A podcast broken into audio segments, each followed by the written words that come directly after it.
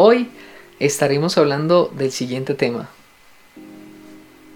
¿Cuál es la música de Dios? Bueno, y es que a través de la historia se nos ha enseñado que hay una música que es de Dios, música cristiana, y hay música que no es de Dios, como la música del mundo, música secular, también bien conocida. Pero esto es así.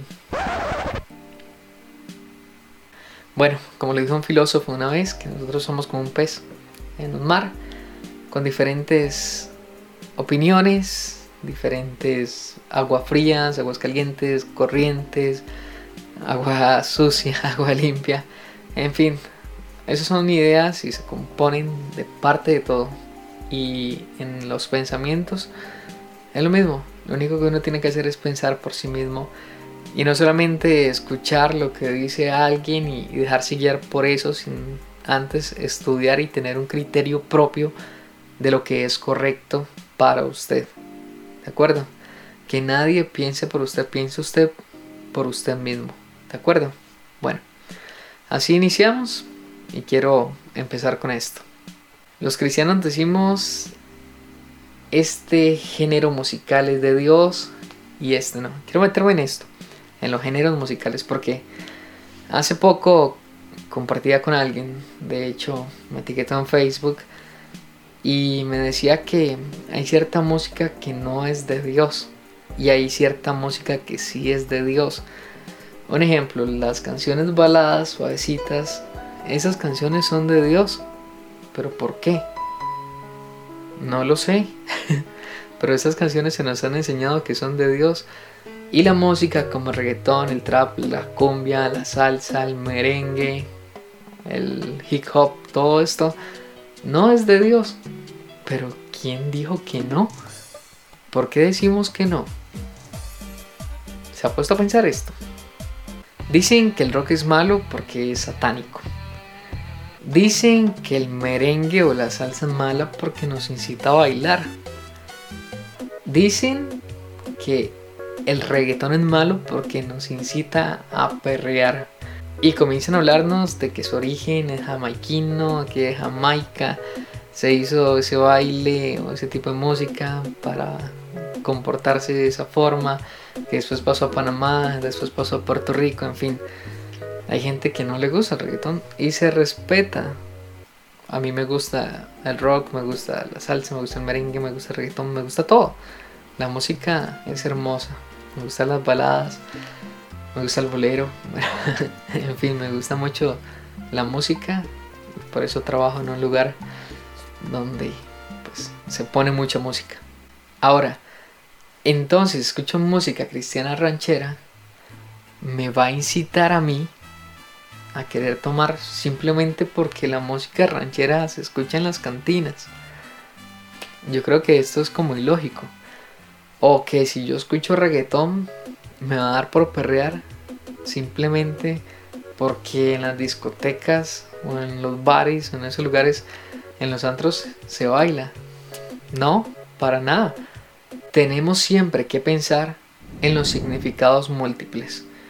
Escuchar y leer más acerca del tema para poder comprenderlo. No bloquearnos solamente a que no tengamos argumentos para algo, sino que siempre tengamos argumentos para hablar. En el Salmo capítulo 150, versículo 4, dice que le alabemos con danza. En otras palabras, nosotros podemos mover nuestro cuerpo para el Señor. No es quedarnos quietos. Un ejemplo, David también danzaba. Dicen que la música de Dios debería ser tranquila, pero cuando leemos el Salmo 150 vemos que no es así, que también hay danza. Entonces, no importa el género, lo que importa es el contenido de ese, de ese mensaje, lo que están cantando. Como dijimos al principio, la música es un idioma universal. El mensaje es el que transforma y edifica vidas. El mensaje es lo que destruye y mata vidas. Bien, de hecho en Romanos capítulo 6, en el versículo número 13, se nos habla que antes nuestro cuerpo era presentado para el pecado, pero ahora nuestro cuerpo lo presentamos para edificación. En este mismo cuerpo que era del diablo, o hacíamos cosas inmundas, vergonzosas para perdición, con estos mismos miembros, con estas mismas manos, estos mismos ojos, estas mismas piernas, este mismo pensamiento, este mismo cerebro, este mismo ser, antes lo presentábamos para cosas inmundas y vergonzosas, para perdición.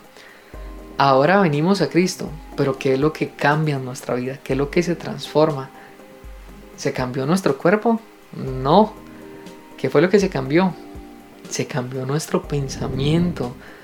Cristo transformó nuestra mentalidad. No cambió nuestro cuerpo, cambió nuestra mentalidad. ¿Acaso nos cambió las manos? ¿Acaso nos cambió la boca? ¿Acaso nos cambió la vista? No, simplemente nos cambió la mente pero sigue siendo el mismo cuerpo. Nada más que ahora, la boca que maldecía, ahora más bien bendice. El ritmo es el mismo. Simplemente lo que cambia la letra. Si para usted es pecado, pues mejor no lo escuche.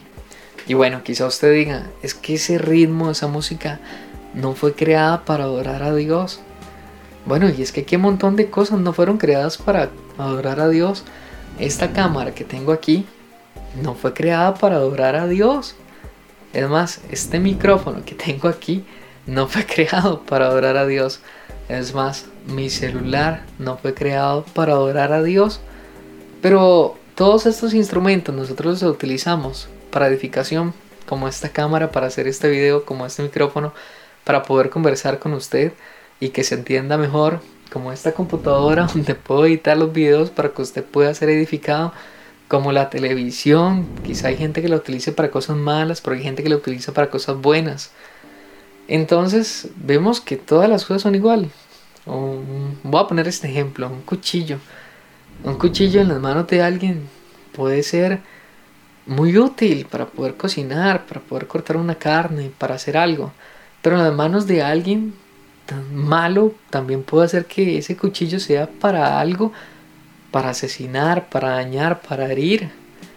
Entonces, no es el instrumento, es el corazón de cada quien, el mensaje hacia qué va dirigido, para qué es que se quiere hacer. Tu celular no fue creado para Dios. Hay tantas cosas que simplemente no fueron creadas para Dios, pero nosotros lo utilizamos para bendición. Entonces, ¿qué? Van a ser condenados todos los que escuchan los diferentes tipos de ritmos.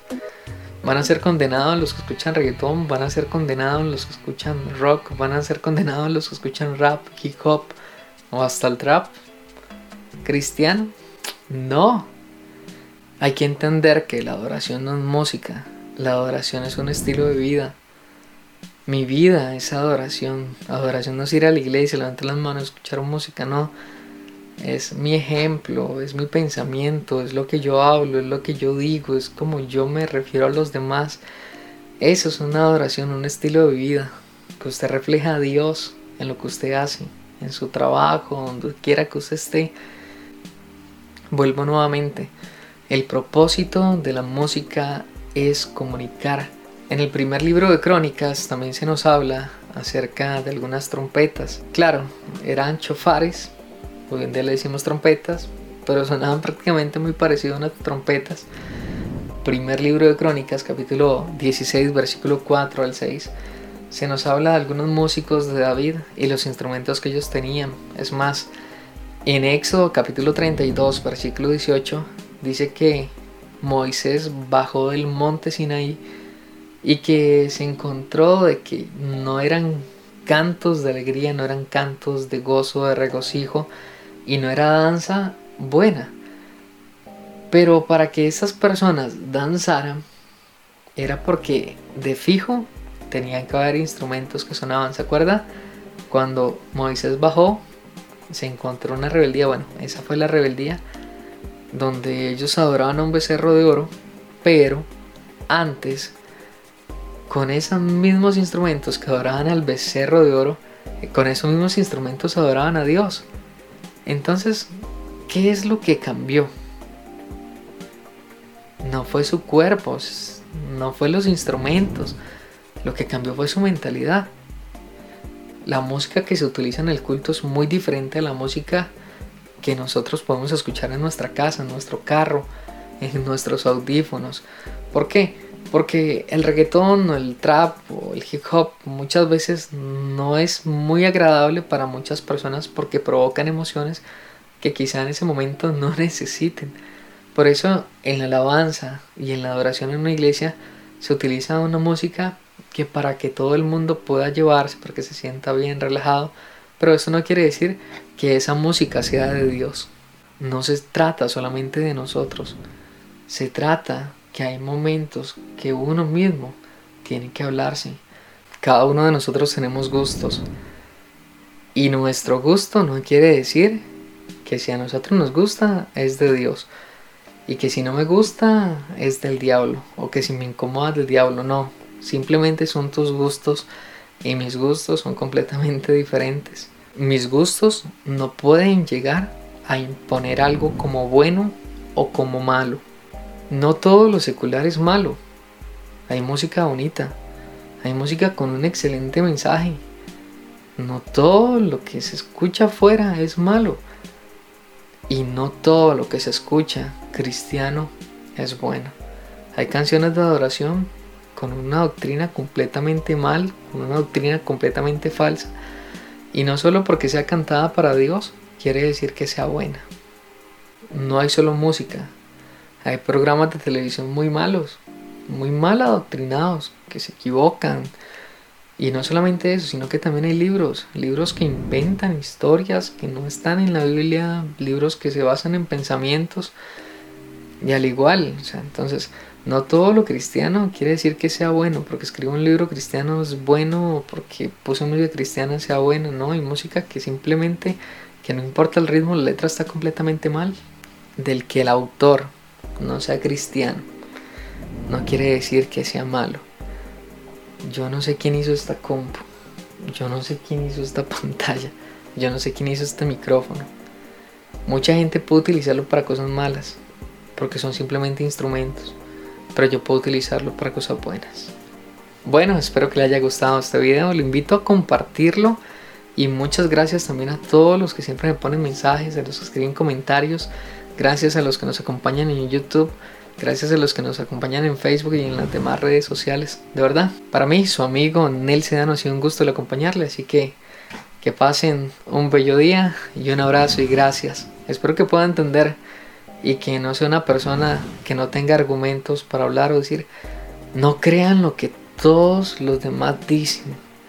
No crean todo lo que esa persona a usted le está diciendo. Usted tiene que pensar, analizar y comenzar a crear en usted mismo cosas que pueden ser correctas o incorrectas. No se base en lo que dicen los demás, aunque publican un video simplemente. No lo haga.